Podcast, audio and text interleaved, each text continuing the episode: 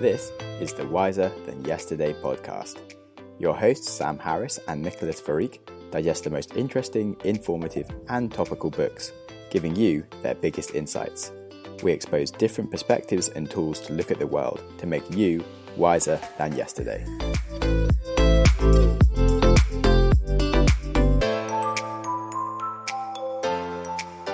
Hello, everyone, and welcome to the seventh episode of the Wiser Than Yesterday podcast. I'm Nico. I'm joined by my co host Sam, and today we're discussing Do You Talk Funny, which is a book which talks about stand up comedy and how we can apply humor to any type of talks. Sam, you want to give us a short uh, summary of the book? Yeah, sure. So, David Nihill is now a stand-up comedian and well-known TED speaker, and he teaches businesses how to just become funnier, so people engage in their products and um, their talks.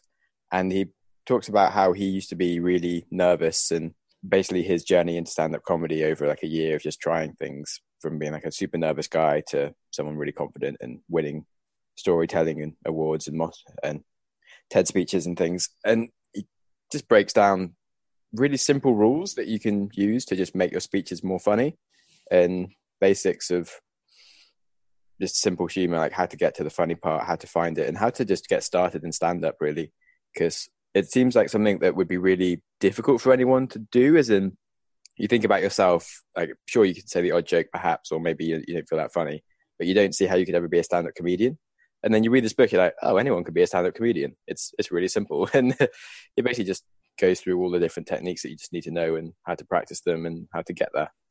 And it's quite insightful. You're like, wow, I can totally just go and do this now. So mm-hmm. if you ever wanted to become funnier, just read this book. then we just will continue to break down this book in a very unfunny manner and no one will laugh the entire time. But that's fine. Yeah, it's true. It's it's for me it it I've never seen myself as a as a funny person. And if you told me that I had the potential to become a stand-up comedian, I would have laughed in your face because that would have seemed like a very good joke. But after reading this book, it seems like something very achievable. And so the the the point of the book is not necessarily turning any everyone into a stand-up comedian, but it's more it's using the tricks that stand-up comedians use in talking in public speaking to make whatever you're saying in any kind of business related talk or other talk uh, funnier. Mm. And humor is something that I think a, a very large majority of talks could use because and that's a good point that he made today people are so have such a short attention span that if you're not entertaining people while giving them information the information has a very low chance of sticking.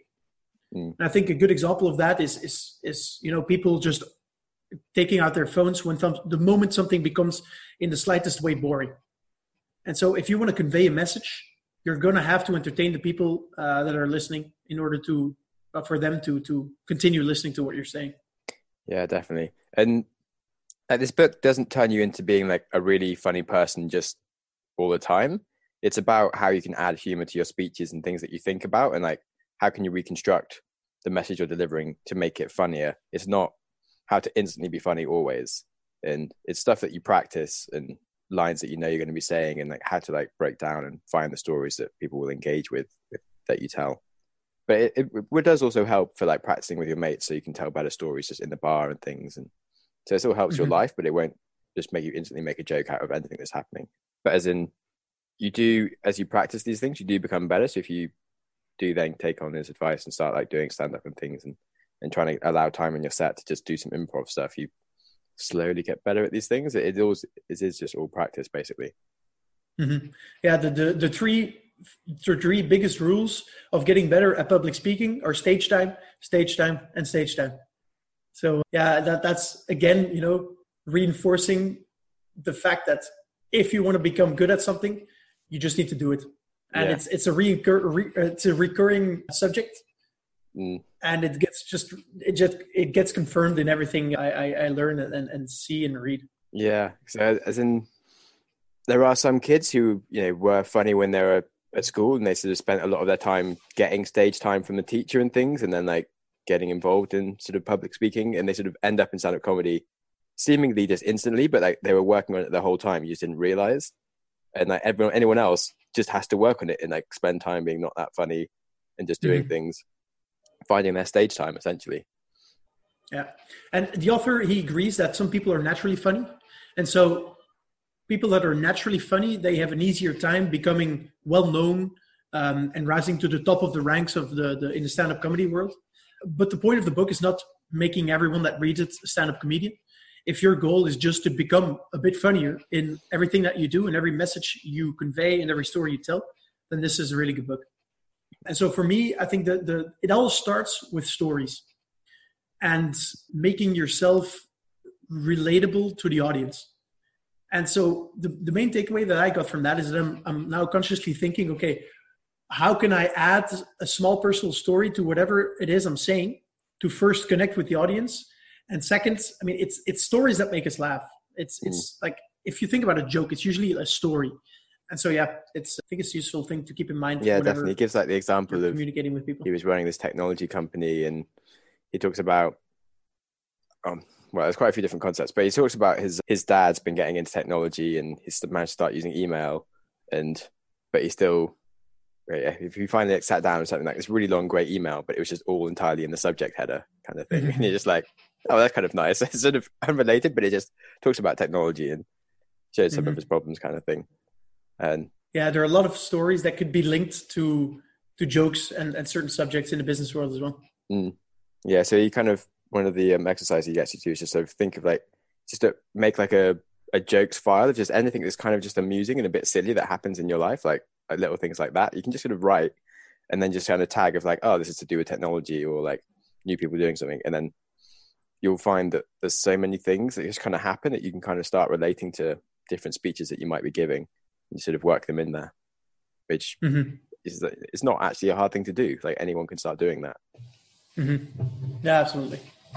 Yeah, I find that that really interesting. And now I have a I have next week. I'm gonna have a short presentation, and I'm already I've already decided I'm gonna put some small personal anecdote in there to, Yeah. to push to bring forth my Do you message. know a what the more. anecdote is, or just decided? Yeah, yeah, you it is. one? Well, I mean, I'm talking about my company, which is a payment company, and so one of the things we're doing is we're trying to uh, make it so that merchants can accept payments without needing a payment terminal. Hmm. So you know the payment terminal where you put your card in, it's quite expensive for a merchant, and so my story is going to be about me going to the hairdresser after I moved to Brussels. I go to a hairdresser, I get a nice haircut, and then I ask, okay, uh, where can I put my card and how can I pay? And they tell me, ah, we only do cash. Hmm.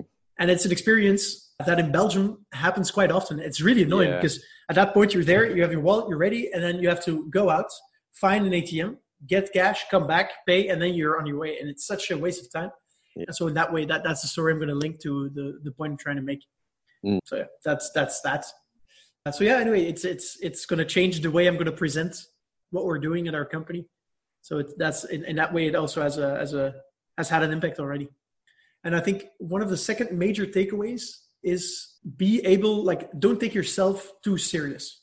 Mm. And I think that's a mistake I, I quite often make, you know, and that brings us back to the elephant in the brain. You want to appear like a very good ally the whole time, and you're so you're constantly virtue signaling how smart you are, how good you are, how many people you know, how many places you've been, etc. And I think um, doing that too much makes you less likable because you're like taking yourself too serious, Yeah, and, and that's something I'm, I'm, I'm I try to actively keep in the back of my head is it's okay to joke with yourself and to talk about your shortcomings, etc.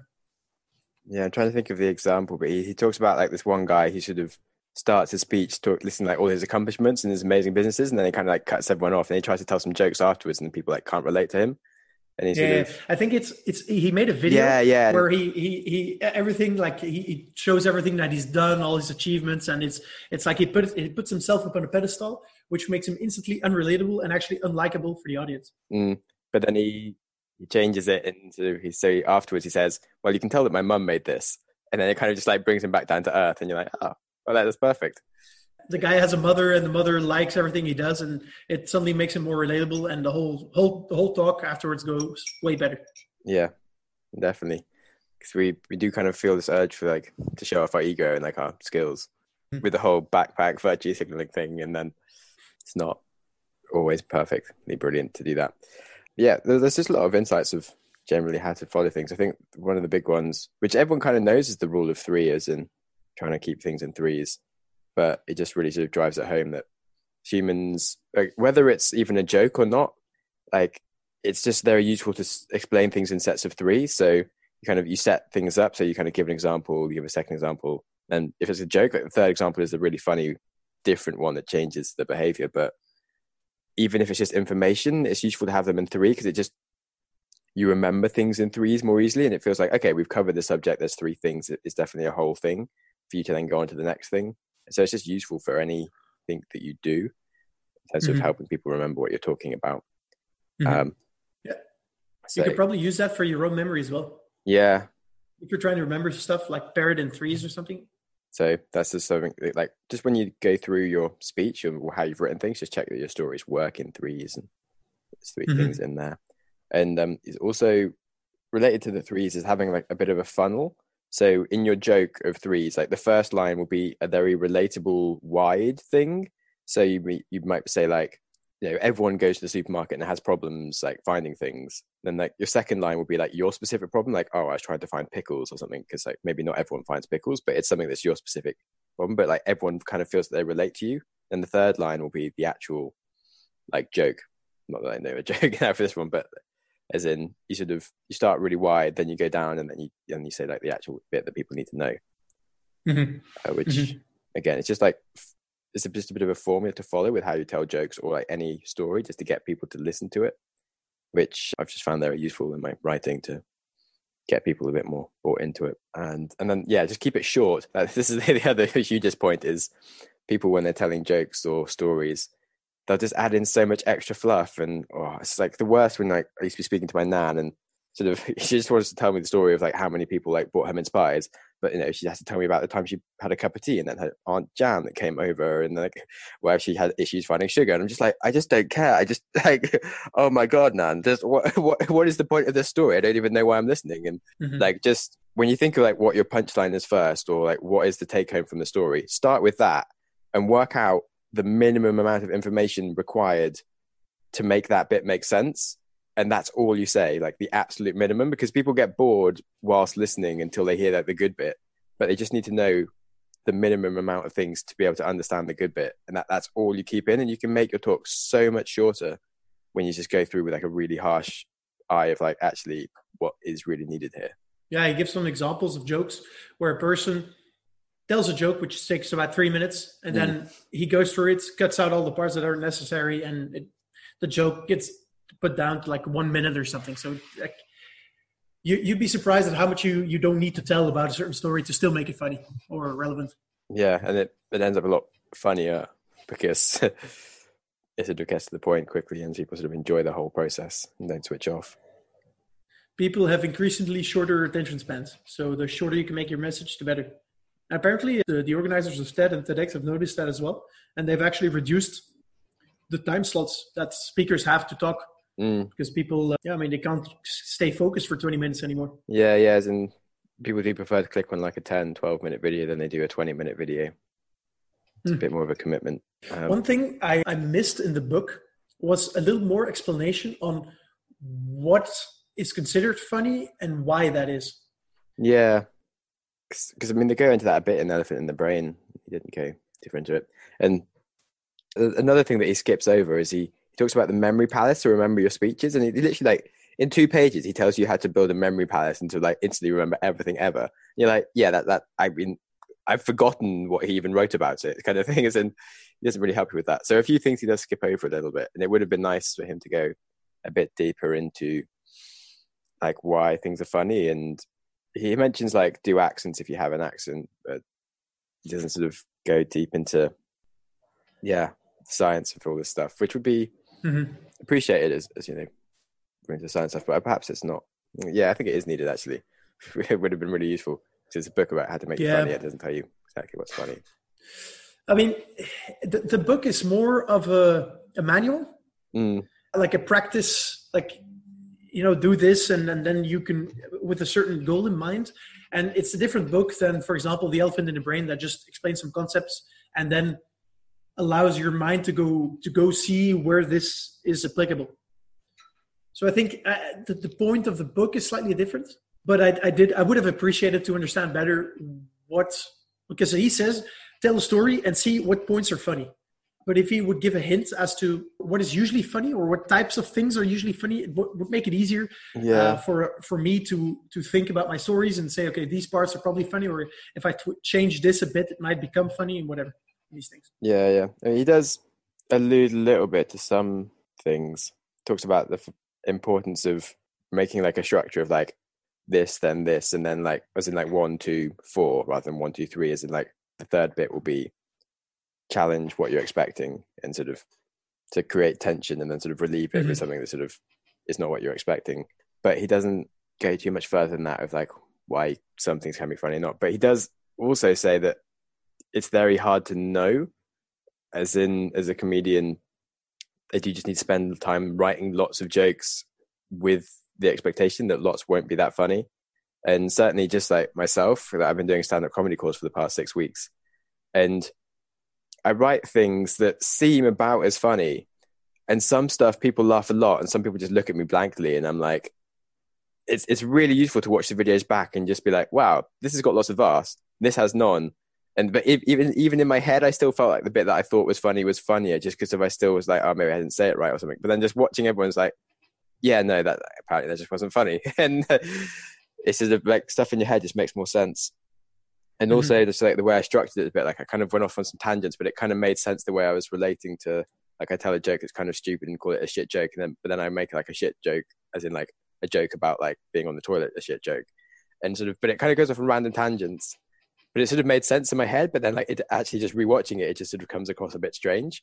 So instead, I just have like a shit joke section where I just tell all my shit jokes at once, and then I kind of tell other jokes, and the ones that are like really punny and stupid are a different type of shit Mhm. joke, but it's not me talking about the toilet, and it kind of comes across much easier to understand. And you're like, it's just easier to watch people reacting than it is to kind of be in your own brain because you make sense of why it's funny in yourself, and the stuff that's just a bit harder for people to get or just doesn't interest them so much and you kind of have to allow for that by just seeing Mhm. but yeah it's, it's a hard one and you'd think that maybe someone that spent a lot of time being funny would have had some more useful advice because he hasn't really come up with anything that i couldn't have said myself about what makes something funny i guess Mm-hmm. Yeah, I mean, in the end, something that's funny. There's like the one part is the joke, but the second part is how you tell the joke, mm, and that is something hard. Like it's difficult Yeah. to quantify how, how or qualify how you tell a joke. this is one thing we've been going into on the course actually which he hasn't which he didn't mention at all but like your persona because you can watch so many different comedians and they're completely different and and some won't even even tell a joke. And like the whole joke of their act is that they're not telling jokes and but somehow it really works but like 99% of people couldn't do that. And others can get away with different things and some people can come up and just appear like psychotic. Some people can appear as losers. Some can just be really deadpan. And like, it's part of like their personality and how it works for them. And Mhm. so it, we kind of you do have to really develop a persona on stage and like introduce yourself as like relatable and you have to kind of instantly set yourself eh, let the audience know who you are so they can understand you because if they spend the whole time not un- working out who you are they can't really make sense of your jokes or where you're going with them. But if like your first joke kind of explains who you are and sets the tone they can kind of put you in the box that they need to know of how you work and then like everything makes sense from there. And so also just like what you wear on stage is also part of that and what you come Mhm. across as which is quite useful and he doesn't mention that too much when it comes to wearing things he just says like wear black so you don't sweat too much and, and you don't think about it Well, you'll you'll sweat the same amount, but you won't see Yeah, that yeah. easy. it doesn't really Yeah. mention about like how it really makes you come across as such um No. anyway besides hating on him he has got some other good tips that we haven't mentioned one really useful thing that people mess up a lot is the punchline part is to keep the funny word until the very end and it's just a very it can be very confusing when you're writing things as in just the way sentences come out stra- naturally structured you have to kind of sometimes do a bit of a like a yoda style sentence just to make sure that the word comes out at the end because otherwise you say it but then you're still saying things to explain the fullness of it. And like the people are kind of half laughing at your punchline but they're still kind of listening and it kind of it just makes the whole thing fall flat. If you just sort of save it until the very light end and then it kind of just gives people the space to kind of laugh and and get it properly so that's just really essential and it does mean you have to really work rework like your sentence structure and make sure that it's there. And it, this is why you can't. It's very hard to just stand up and spontaneously tell jokes because you do have to really think about it because you you might naturally think of something that's kind of funny, but you won't necessarily say it properly. And there's so much in the delivery and how it's said that makes it the kind of the goldenest level of funny as opposed to just like it's a kind of mildly humorous thing, I guess, when you think about it.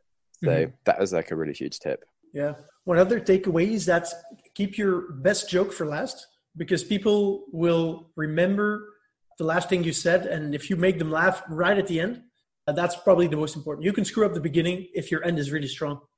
And so, one, one practical takeaway I get from that is in business contexts, if you do a presentation, there's usually some time reserved for questions and answers.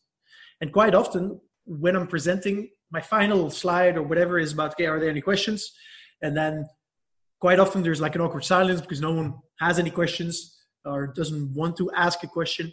And then it's like, oh, okay, thank you. Well, they asked a question because they didn't get something and it just sort of was a bit awkward. You're like, well, this is pretty obvious. I mean, and, but yeah, yeah, if you essentially, if you just allow some time for questions near the end and then say, cool, now I've got some time for questions and then I'll have like a final conclusion slide. You can give time for questions and then you can still finish on like the bang that you've like prepared and that can be really good or you can just mm-hmm. not have any questions at all if you're just doing like a shorter set or something and that way you know that you leave on your best moment and like there's clapping and everyone's really happy as opposed to just mm-hmm. like some awkwardness because you should really prepare the final moments right related to this he does say that although the start can be a bit odd the start is the second most important part because people remember the they remember the start and the end and the start sets up the rest of it. So mm-hmm. your second best joke should be at the start, and you should really, really, really rehearse the first 30 seconds. So, like, how you introduce yourself and what you first like come on as should just be like absolutely nailed. So people just sort of perfectly get you, um, which is a really useful tip, I think, um, to get along with things. Yeah, one of the useful takeaway I got is uh, calling the room. Mm. Quite often, like one of the worst worst things for a stand-up comedian is uh, heckling which is someone in the audience screaming stuff you know being drunk trying to take you down or screaming that something ain't funny. Um, and so one of the points the author makes is that you should always like when something is is obvious when something becomes an elephant in the room you should yeah. always call it immediately because otherwise things become awkward. So it's, it's also useful when something awkward happens to immediately call it to not make it awkward and so I think a useful trick or yeah. useful skill is to be able to make jokes about something awkward that happens, which immediately diffuses the tension. It's probably pretty hard to do, but I think it makes sense to to try and practice, so you can turn all your awkward moments in in some smiles. You know. Yeah, I mean, there is always the problem that you make it more awkward by drawing attention to it, mm-hmm. but not diffusing it. But it's mm-hmm. practice, you know. The more you do it, the better you get at it. And he does talk about like a few funny ones that people have given. I think, yeah, like the one one comedian sort of says like, "Oh, can we just get some like crayons in the menu for this guy to color in, please?" So, like, just if you can't be asked to actually sort of respond to them, but just sort of shoot them down a bit.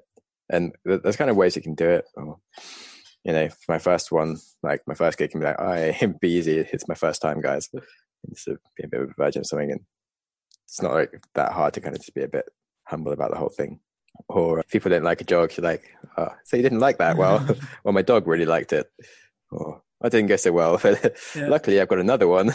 sort of, you can kind of address what just happened, but mm-hmm. be kind of funny about it quite easily. It's not. It's true. It's not such a worry. Yeah, I don't know. Cause We can kind of just list like every different tip he goes through. I guess it gets a bit like mm-hmm. OTT. I think probably my favorite other tip is just sort of the way you describe things is to uh, imagine that your audience is blind and just sort of describe exactly what it is so you know that they have the picture in their head because otherwise people have completely different things going on in their head and if you're trying to make a joke about something but people have different things going on to what you're thinking it, it's just quite hard. And the same as in any other speech if people don't get what it is you're talking about it's just so much easier when you describe it very accurately and talk about the different parts in it that they'll be able to relate to. It just gets people to understand what you're talking about. So that I just, as a bit of an exercise, thinking that people are blind just makes it a lot more obvious to do it properly. You got any other? No, I think I've there? covered the main ones for me. Okay, cool. because yeah, there's loads. Very good. Nice. Let's give our Right. general feedback. Uh, a little score on ten. Go ahead. Yeah, I find it's really, really useful. I'd say like a nine, just because it's really affected the way I'm writing and motivated me to do stand-up. If I if I wasn't doing my stand-up comedy course, I think I'd already be motivated to do some from reading this without paying half as much money for it. and yeah, it's it's really good. I, I like that he's got a bit of a story behind it. There could have been a bit more story and there could have been a bit more explanation on things. But also it is a book that is a tool kit, you know, it gives you exercises to do and the fact that it's kept it short is actually nice. So maybe I'd be complaining if it was longer. Like he does say that in your speeches, it's better to have it shorter than the allotted time. Like you should never run over. Like people never complain. Well, you never complain about your audience complaining that it's too short. If they want more, that's a good thing. Like if they complain because it's too long and they get bored, that's the problem. So it's fine to have things that are too short. And he's right. Like, yeah, I want more, but I really enjoyed what I got, and it's, it's a useful point. So mm-hmm. overall, yeah, nine. So for me, I think I was very glad that I had read it, and I think it's very useful for everyone who needs to talk. Well, well, to do public talks, but I think in general, whenever you're telling a story, it's also relevant to have read this book because you know to focus on some things, and if you tell a joke, which everyone does once in a while, you need to focus on keeping the funny part at the end.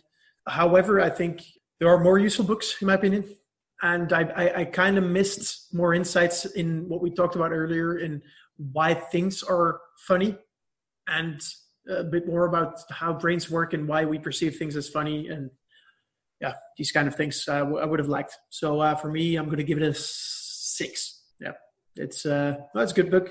Also, I wasn't the big, biggest fan of, of of the way he read it. So the author reads the book and he has an Irish accent, which is fine, but he kind of made a lot of jokes, but I wasn't laughing while he was reading them. Yeah, I I don't actually find him that funny for for a funny person. Like I've watched some of his speeches and I don't think him brilliant. And like his writing, because I read the book rather than listen to it, and some of it is quite funny. He you know he just kind of adds in like little nice things. So he like just the way he explains getting into stand up. He says for David, the idea of stand up comedy in front of an audience was scarier than cliff jumping into a thorny pit of spiders and mothers in law without a parachute or advanced weaponry. Something had to change. And the sort of it's just describing that it was scary, but he kind of makes it a bit funny. But he often relies on the same jokes. And so he kind of talks about scary mothers in law like 10 different times. He kind of to make the point about something in different scenarios. And you're like, okay, I've got that you know that you can make something a bit more Mhm. like funny if you say mothers in law. But actually it's no longer funny anymore. And like it just got, got a bit annoying. Um so I didn't think he Mhm. was actually the funniest person ever, Yeah. which is sort of ironic. Although perhaps it makes the point that he was really not funny beforehand, but he's managed to get like really quite far in life by being above average funny, and that anyone can do quite well. All right, I think that wraps things up. Mm. So for uh, next episode, we're going to be discussing "Fooled by Randomness," but written by Nassim Taleb, um, which is going to be a completely different book. Uh, yeah, it's going to be exciting. See you then. Thanks.